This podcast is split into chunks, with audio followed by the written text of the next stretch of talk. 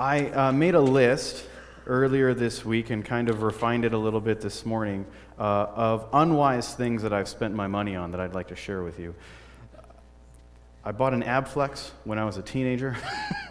uh, an Abflex, if you're familiar with it, is just pretty much a triangle uh, with a little padded thing on it with maybe some springs uh, that was supposed to, according to the commercials, uh, give you a six pack. The issue is that you have to use it to uh, make it do that for you, and that it mostly stayed under my bed uh, as a teenager, but it was there with the promise of, of better things to come. Um, I always not always, but I would quite consistently uh, become a member of the Columbia House Music and Movie Club. You know, those things that you got in the mail where they said, put some stamps on this, choose a bunch of CDs, you're going to get them for free. CDs, uh, for those of you who are younger. Or anyway, never mind. Uh, I don't even know how to explain what a CD is, but I'm sure you all know. Please don't feel like I'm talking down to anybody.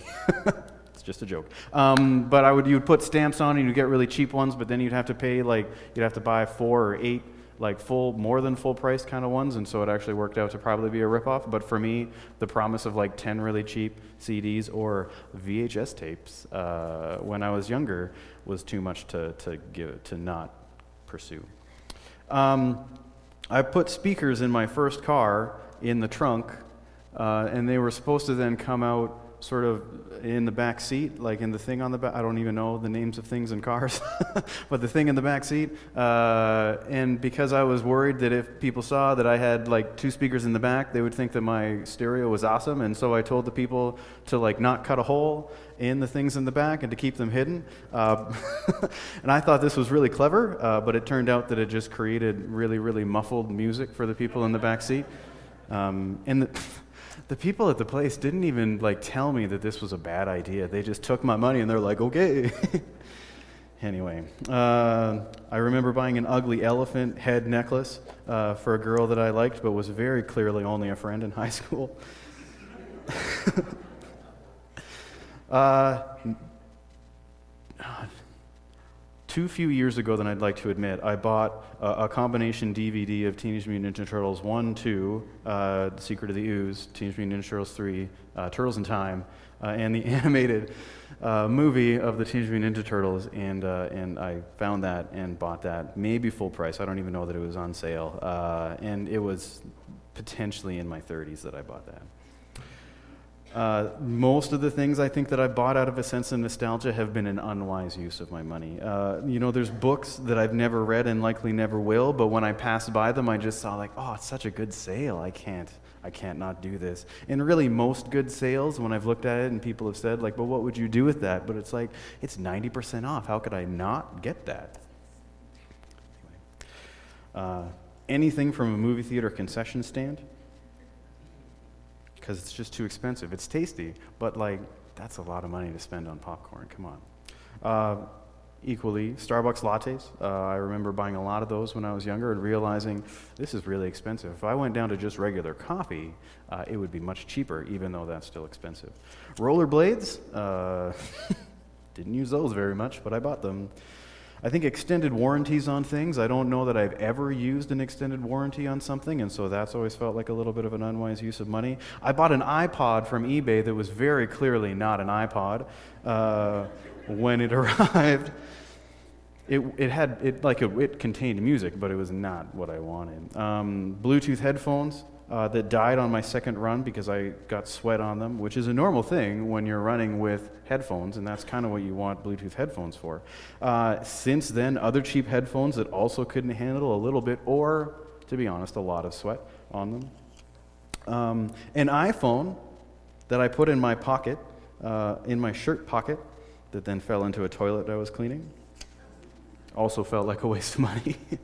but that was my own stupidity. Uh, and then library late fees, really. Like library late fees, movie late fees. Remember when you could get things from Blockbuster or, or different movie stores, and it was just sort of the thing of like, oh, I'm just too lazy to watch this or finish this on time or get it back on time, and so then I'm going to spend all these fees. And the library late fees, for me, have always been a problem because my mom was a librarian, and when I had late fees when I was younger, she just took care of them. I don't know if she paid them or I think she just erased them from there, which is I don't know if you're allowed to do that, but um, that's sort of what happened. So I would never really take late fees that seriously. She trained me to not to not respect late fees. Anyway, you reap what you sow. there are a lot of foolish things uh, as I was thinking about it, and and uh, and I'm sure there's a lot more if I were to give more of my time to it. But there's a lot of foolish things uh, that I have done with my money. I doubt that I am alone here uh, as somebody who has done foolish things with their money. I imagine that you likely have things that you could look at and say, yeah, I really didn't use these as I thought that I was going to, or take advantage of this to the degree that I wanted to. Um,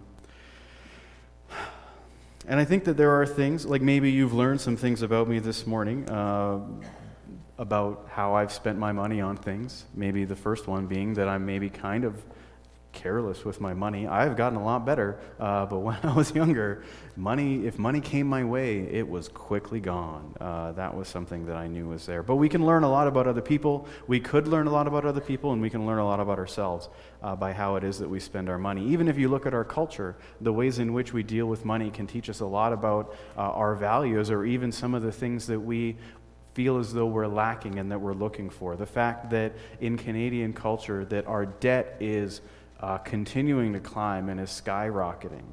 Uh, or the fact that uh, charitable giving, and specifically, I read an article that says charitable giving amongst uh, some of the younger generations has been going down. Some of these things can teach us uh, some of the stuff about our culture. We can look at that and we could say, oh, well, people are just very, very selfish. Uh, they're keeping their money for themselves. They're, they're uh, spending uh, on other things that they really, really want, but they don't have uh, the money for, and they're not really willing to share uh, with other people that are doing good work. You, you could look at that and you could say, well, the younger generation is maybe a, uh, feeling a bit skeptical towards.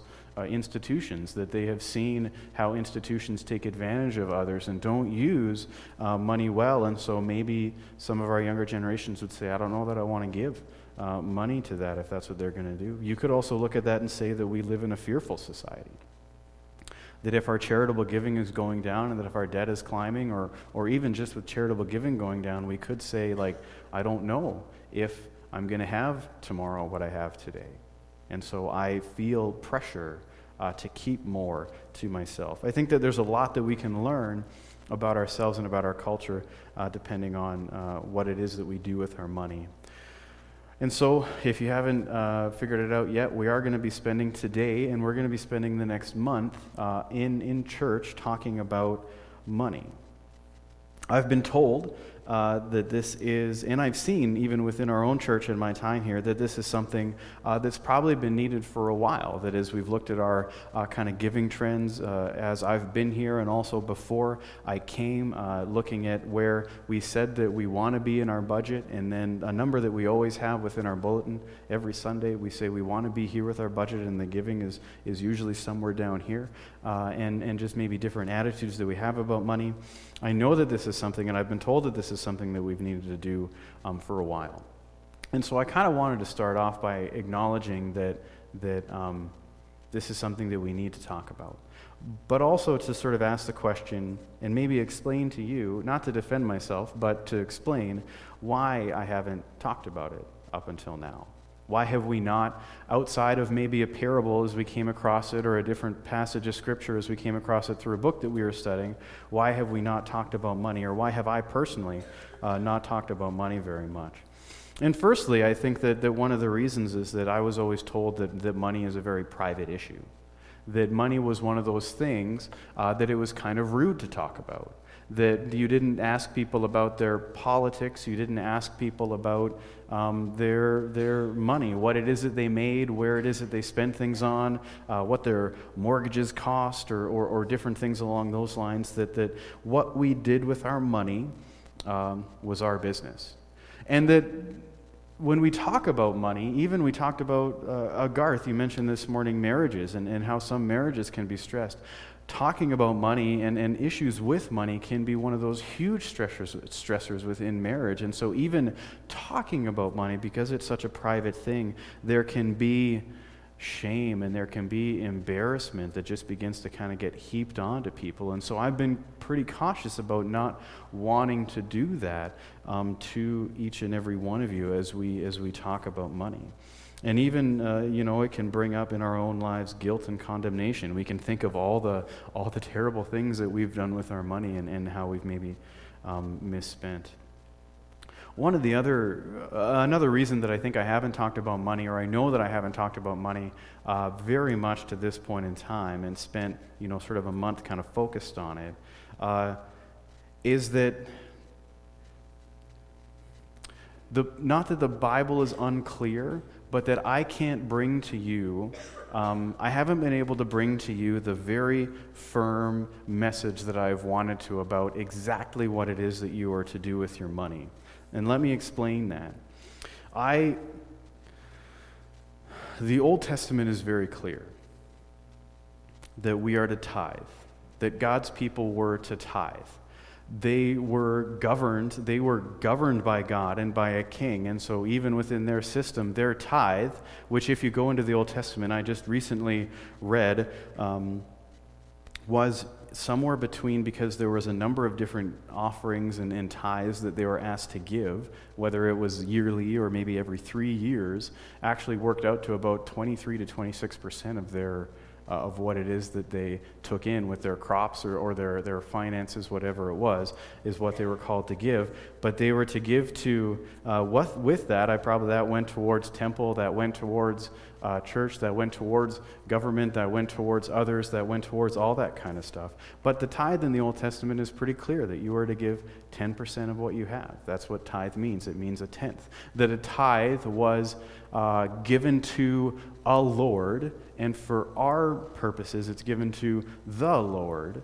Um, and it is to be uh, an expression of both thanks and dedication that as we give, as the plate goes by, you know, in, in church, as we've, as we've taken that and, and put it into practice here, that as we give that money, that is an expression of thanks to God for the things that He has given to us.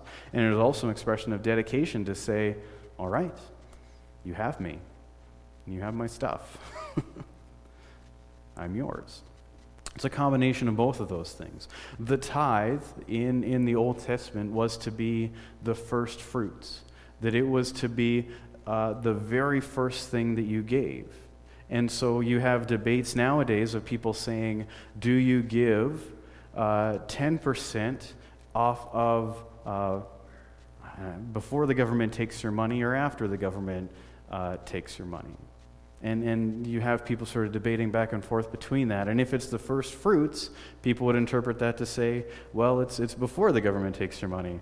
But the first fruits you're seeing is, is after. At least that's what some of us see when we get our paycheck. So uh, there's, there's some unclarity and some uncertainty in some of these different things, but it is to be our first fruits. That it's not to be at the end of the month we look at our bank account and we say, What have I got left? Five bucks? Okay, Jesus, here you go. That it's to be, I dedicate this much to you, God, and this is what I'm giving to you, and I am trusting that the month is going to work out, and I will have to do the work to make sure that my budget works, or I'm going to have to pray really hard uh, that, that the rest comes in. And that within the Old Testament, it also talks about in Malachi 3, verses 6 to 12, um, it talks about bringing your tithe to the storehouse. And this is the other part that I've, I've wanted to be able to bring to you and just so solidly say that the tithe goes to the church that, that the 10% that we are to give to God is to go to the storehouse. And I've heard people say that the storehouse was the temple, that the temple then took care of uh, all of the people that were in need, and that that is uh, the role of the church. And so, as we are to give, we are to bring to the storehouse, and we are to give our 10% to the church. And that anything above and beyond that, the reason that we say we're going to take, as I think Waylon said this morning, our tithes and our offerings, is that a tithe is, uh, is, is taught through this lens to go to the church, and we would say to the general fund of the church, and then the offering, anything that you give beyond that, whether that be to um, missions, whether that be to an organization that you support, whether that be Compassion Children, whether that be uh, to the United Way, whether that be to um, whatever it is, is called an offering, and that goes above and beyond um, the, the 10% or the tithe. But I can't confidently come and say that that's what you're supposed to do. Because even in, in the Malachi passage, it says this uh, in, in Malachi chapter 3, verses 6 to 12. I am the Lord, and I do not change. That is why you descendants of Jacob are not already destroyed. Ever since the days of your ancestors, you have scorned my decrees and failed to obey them. Now return to me, and I will return to you, says the Lord of heaven's armies. But you ask, How can we return when we have never gone away? Should people cheat God? Is then God speaking. Yet you have cheated me. But you ask, What do you mean? When did we ever cheat you? You have cheated me of the tithes and offerings due to me. You are under a curse, for your whole nation has been cheating me. Bring all the tithes into the storehouse, so there will be enough food in my temple. If you do, says the Lord of heaven's armies, I will open the windows of heaven for you. I will pour out a blessing so great you won't have enough room to take it in. Try it. Put me to the test. Your crops will be abundant, for I will guard them from insects and disease. Your grapes will not fall from the vine before they are ripe, says the Lord of heaven's armies. Then all nations will call you blessed, for the land for your land will be such a delight, says the Lords of heaven, said the Lord of heaven's armies. And so it's it's clear within this passage that to hold back from God is not what he wants, and that to then give to God can bring and should bring blessing uh, into our lives. And that to hold back from God is to cheat Him, and that He is not very um, pleased with that. But as it says, to bring the money to the storehouse, I just, I, I can't 100% tell you that that means just bring it to the church. I'd really love to say that, but I can't 100% say that that's what I think it is, because it says make sure that the temple is filled with food. Well, as a church, uh, on, on communion Sundays, the offering that we take goes towards our benevolent fund, which is to feed other people. Um, and, and we give some of that money to the Salvation Army. Uh, I know we've been talking as a church about how we can support uh, the Warm Welcome Meal program that's happening in the community on Tuesdays and Thursdays to feed those that are in need. Um, and it talks about making sure that the temple is filled with food so that people are taken care of. And so I can't actually come to you and say 100% that I believe your 10% tithe should go to the church. And so I've been hesitant to teach you about that because I don't have my mind made up um, about some of these things. I do know that in Matthew chapter 23, verse 23, Jesus is speaking to the Pharisees. This was brought up to me by, by a member of our congregation, I think a while back, when I had talked about uh, something similar. And he's speaking to the, hypocr- uh, to the Pharisees, the hypocrites. and he says, What sorrow awaits you, teachers of religious law, and you Pharisees, hypocrites! For you are careful to tithe, give your 10%, even the tiniest income from your herb gardens, but you ignore the more important aspects of the law justice, mercy, and faith. Jesus goes on to say, You should tithe. Yes. So he says to these people, Yeah, you should give 10%, and you're being very diligent about giving 10%, uh, even out of your herb garden. But do not neglect the more important things. So you should give. Jesus says in this passage, you should tithe, you should give, but there are more important things uh, for you to be considering. And then the other thing that I know with the New Testament that I lean on quite heavily, I find in, in 2 Corinthians chapters 8 and 9, and this is something that we'll be talking about later. And so I just want to kind of specify that, that New Testament teaching speaks of giving with generosity. That, that Paul, in speaking to uh, the different churches, he says, Give in proportion to what you have. Whatever you give is acceptable if you give it eagerly and give according to what you have, not what you don't have. Right now, you have plenty and can help those who are in need. Later, they will have plenty and can share with you when you need it. In this way, things will be equal. And then going on into chapter 9, he says, A farmer who plants only a few seeds will get a, few, will get a small crop, but the one who plants generously will get a generous crop. You must each decide in your heart how much to give. And don't give reluctantly or in response to pressure, for God loves a person who gives cheerfully, and God will generously provide all you need. But even this passage, in speaking of generosity and saying, look at what you have and give in accordance to what you have, make up your own mind about what it is that you're to give, and then give that. This is about an offering that's going from other churches to the Jerusalem church to support another church. And so this isn't even necessarily going to their church, uh, but it's going to others. But I still think that the principle uh, is very much applicable to what it is that we're to do. So the New Testament while Jesus says pay the tithe, it also moves in to teach about this idea of how we are to be generous, how we are to give according to what we have. So I don't feel like I can come to you and tell you this is exactly what you must do when it comes to your money. Because it seems like what's being taught is that you need to be convinced what you should do. Giving is not optional. Where you give? Yeah, it probably is. Generosity is not optional. What does generosity look like? It's going to be different for different people. And this is what we're going to be talking about over the next three weeks. Um, but this is some of my struggle in being able to bring to you a, a, clear picture. But we will try to make it clear. If it's not clear today, forgive me, have grace for me, because uh, we're going to try to make it clear over the next uh, three weeks after this one. So I can't come to you and tell you exactly what you have to do with your money. And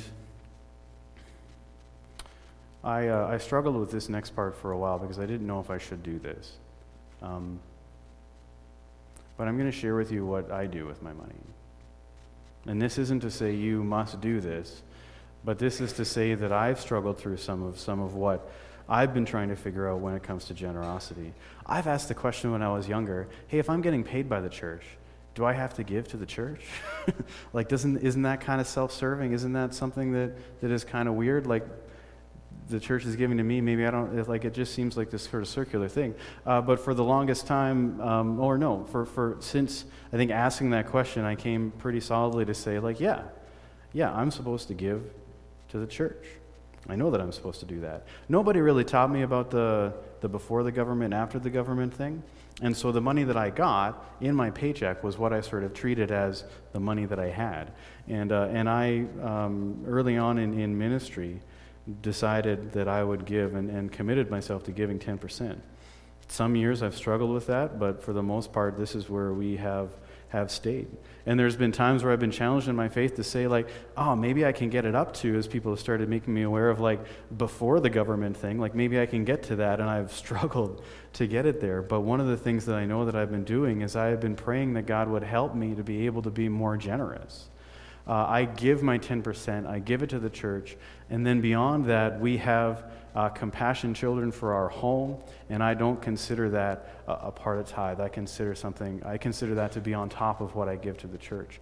Uh, any, any offering that we give to um, like a group that's coming through town, if they have special offerings, if there's a, a Christian concert that they ask for special offerings, uh, if there's a mission focus or different things along those lines, and I feel God lead me to give money, I never take it out of my tithe. I make sure that it's on top of that. I give an offering to that. That is something that I've felt that I need to do, and that's something that I've made up my mind about, and that's what I've committed to doing uh, in, our, in our practice. And I have begun praying and one of the beautiful things about this church, right, is that if I give my tithe here, I know that 10% of what I give here goes right to Global Advance.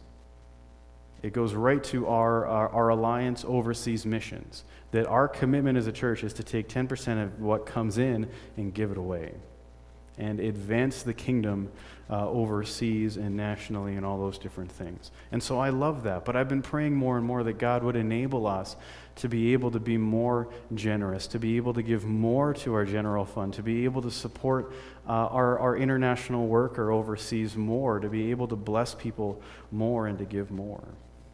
And there's times where, where wisdom, worldly wisdom, has come into my head because there's certain debts that we have. Uh, and, and I know that if I were to stop tithing for about six months, I could handle one of those debts. It'd be gone.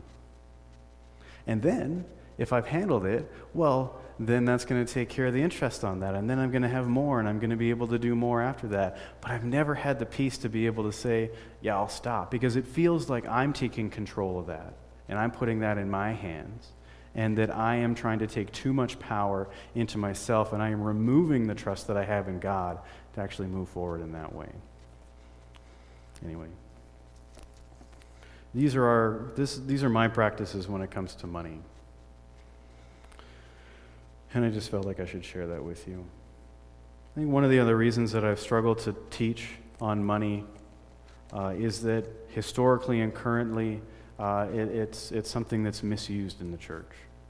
It's something that is misused uh, within institutions, and it's something that's misused within Christianity. And there is this view within the world that people view the church as just out for my money. That's why they exist. And so I struggle. I honestly struggle to come and teach about money. I struggle sometimes to come up and say, now we're going to take our tithe and our offering because i I've heard of people who have come to services. They've been invited by friends, and I don't know if it's here, but I've heard of it in other places. And all of a sudden, when the offering plate comes out, they say, oh, yeah, that's all they want from me. They just want my money. And so I struggle with that because I know that that's, a, that's a, a, picture that people have of the church. And I don't want to encourage that. I don't want to put that in. Historically, the church has, has done a lot of stuff to get money out of people. You know, you hear of the church creating something called indulgences, where if people gave money, uh, then their loved ones could get time off of their sentence in like limbo or purgatory or whatever it was. Something that people have no power to do if it even existed. that, that the church has taken money and promised blessing, that the church has taken money and promised healing, that the church has taken money and promised more money in return, that God will give you back more and more and more. He'll make you rich. You just have to give us uh, your money first. And that we have misused and we have abused uh, money for our own personal gain. And I struggle to come and teach you about money and to say, hey, it's important that you give because I know I get a salary from the church. and so, again, I have, there's selfish gain in here for me. I would like to continue getting a salary from the church. And I would like our staff members, our three staff members, Bev and June and Waylon, to continue getting a full salary from our church. So there's selfish gain within this. I feel in my own heart as I come to speak about money. But I know that within Scripture, Galatians 6, verse 6, it says, Those who are taught the Word of God should provide for their teachers, sharing all good things with them. In 1 Timothy 5, verses 17 and 18, says, Elders who do their work well should be respected and paid well, especially those who work hard at both preaching and teaching. Those who work deserve their pay. So I know that that's there, but I still struggle with this idea of self doubt and coming and saying giving is important to the church. All right. Those are a bunch of my reasons as to why I've struggled to talk about money with you. And now, quickly, it would appear, because I'm running out of time, uh, I am going to tell you why it is that we need to talk about money. Jesus says in Matthew, nope, not in Matthew. He says it in Matthew somewhere, but he also says it in Luke chapter 12, verses 33 uh, and 34. He says, Sell your possessions and give to those in need. This will store up treasures for you in heaven. And the purses of heaven never get old or develop holes. Your treasure will be safe. No thief can steal it, and no moth can destroy it. For wherever your treasure is, there the desires of your heart will also be. So Jesus teaches that wherever your treasure is, there the desires of your heart will also be. In other passages of Scripture, Jesus refers to money as almost like an entity. He says, he calls money mammon, and he says, you can't serve both God and mammon and money. That he almost says that money is like a, another God within our lives. And that it is very possible for money to capture our hearts. And why we need to talk about it is that I think it's even more possible uh, in a boom bust economy for money to capture our hearts. It's a little bit more risky because we're, we're more focused on the market, maybe. We're a little more worried about maybe what is going to happen to the economy. And it always seems as though there's either never enough money or, whew, there is way too much money. And that it can be a problem. This isn't a, that, don't hear this in any way as, as me judging this area, but I just think that this is uh, an intense risk for us. I know that as I've come here, I've felt it in my own heart too. That money has the ability, and I've always felt this, but money has the ability to capture our hearts. That it can become everything to us. That what is meant to be a tool for provision for our family, that what is meant to be a, a tool for kingdom advancement, for uh, moving, moving God's kingdom forward, becomes a, a goal that we make it everything and we pursue it with all that we are. And so giving it away, as we said here before, can actually break the hold, and regularly giving it away, consistently giving it away, can hold the break that money can have over us. But money can capture our hearts. And so I think that it's important that we talk about it. Because as we talk about it, it enables some of that hold to break. You know, what we keep in the dark kind of stays there, but as we bring things to light, the power it has over us can begin to dissipate. One of the other reasons that it's really important for us right now to talk about money is that money is helpful to accomplish things.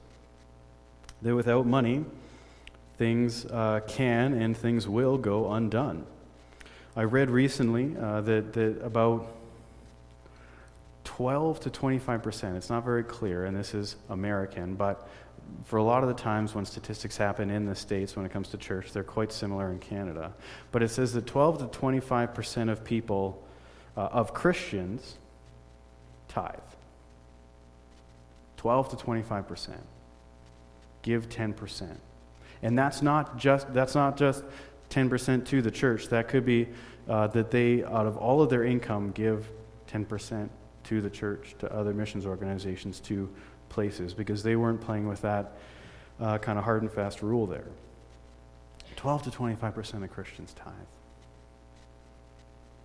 How does that hamper the church? What if 50% tithed? What more could be done? What if everyone did? What could the church accomplish? What kind of things could we do? if we had that kind of resources. And we know that God can bring resources our way, but you know what? God, in His wisdom, has decided to use us for a lot of this stuff. And so the money that comes to places comes through people. we need money to accomplish things. The current state of Estevan Alliance Church is that this year we tried to slash our budgets to give you a more accurate picture as to what we could accomplish with what we have had coming in over the last couple of years. To do that, we uh, cut salaries. We removed our leadership budget completely, that we have no budget to be able to uh, equip and empower the leaders in our church to learn and to grow uh, and to do that. Uh, I know that when I came, I was told that the church would pay for, for two classes of, of, um, uh, of seminary a year to help me to improve. I think I've only been able to take two. I could be a better pastor you guys gave more money. Sorry, that's really uh, that's self-serving as well. Um, we have had to cut programs quite a bit uh, in the money that they have. We're not able to give as much as we want to give to Global Advance, to Canadian ministries, to our district office, to all the different things that we have. And because we have been going down more and more, we've even struggled to say, like, we used to have a partnership with Ancaster Village Church, and that ended, and we were giving them a certain amount of money every year. We'd love to be able to do that kind of thing again, to have these significant partnerships with other ministries. And so we slashed our budget to say this is what we need to, like, at this point in time, just kind of function. And if you've seen your bulletin, we're $20,000 plus behind where we're supposed to be after slashing. That's a major issue. So, this is one of the reasons that we need to talk about money as well. And then the last reason um, is that Jesus talked about it a lot. Like, Jesus talked about money quite a bit. 16 of 38 parables are about money. Somebody estimated on the internet, so take it for what it's worth, that out of the Gospels, one tenth of the verses have something to do with money. That there's 500 verses that deal with prayer, that there's 500 verses that deal with faith, there's 2,000 that deal with money and possessions.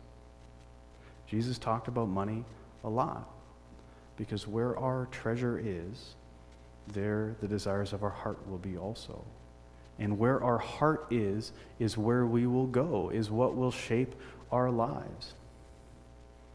Jesus talked about money a lot, and so I know that we need to talk about money too. Look, discipleship to Jesus is a wholehearted, entire life commitment. It affects us emotionally, it affects us spiritually, it affects us physically. And if you don't think that it's going to affect you financially, now you're kidding yourself. Discipleship is an entire life issue, and that at some point in time, it will eventually come to our bank accounts and our wallets. And that we will spend like Jesus. We will act like Jesus when it comes to our money. All of us are being shaped to be more like Jesus as we follow after him, and it will affect uh, our finances.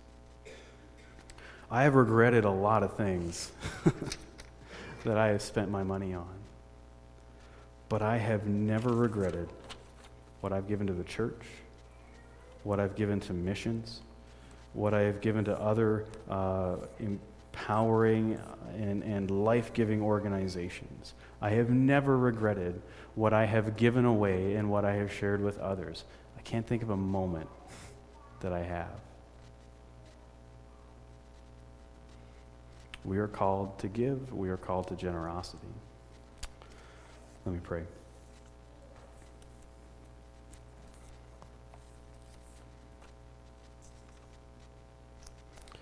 Jesus, thank you for providing for us.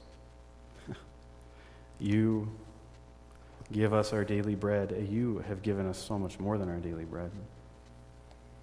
God, I do want to pray for those that are struggling, for those that, that, that this morning this has brought up maybe a sense of, in, of insignificance uh, and, and the anxiety that, that we can so often feel surrounding our finances when we feel like we don't have enough. And God, I pray that you would touch each heart here that would kind of be going in that way, that you would bring them peace, that you would bring them uh, a sense of your, your closeness and your security, God. Continue to speak to them of your promises and your goodness, that you will take care of your people. And God, I pray that we would see how much giving is in your heart. And that you would help our hearts to become like your hearts not for the benefit of Jim Kedge, not for the benefit of Wayland Clicks, not for the benefit of Estevan Alliance Church, but so your kingdom can move forward, so that your gospel can be brought to more people, so that people would know uh, the name of Jesus, so that each person here, God, would see your providing power. God, that we would have our faith increased because we have seen you pour your blessing out on us, as our brother asked us to pray about earlier uh, in the service. God, as we bless, would you bless? And that seems to be the pattern within Scripture. God, we thank you for your kindness. We thank you for your love. Uh, and we pray that you would uh, just continue to lead us and guide us, Father, as we close our service. In Jesus' name I pray. Amen.